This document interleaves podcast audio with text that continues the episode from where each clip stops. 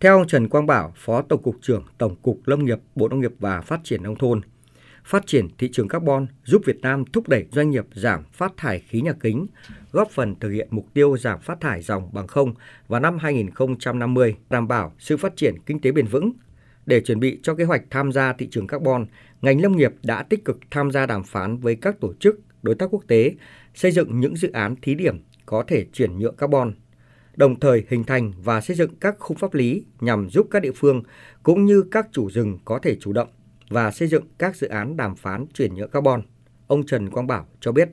Ngành lâm nghiệp đã tham mưu sửa đổi Nghị định 156 là nghị định hướng dẫn thi hành một số điều của luật lâm nghiệp, trong đó đã bổ sung một điều quy định về các cái hoạt động người mua, người bán, các hoạt động có thể chuyển nhượng được và xây dựng các đề án và cơ quan thẩm định xét duyệt đo đếm, kiểm định và báo cáo. Đây là khung pháp lý rất quan trọng để có thể là hình thành một cái thị trường carbon rừng và cũng hòa nhập vào các quy định chung của chính phủ về khi mà nghị định 06 về thị trường à, carbon bắt buộc đi vào hoạt động.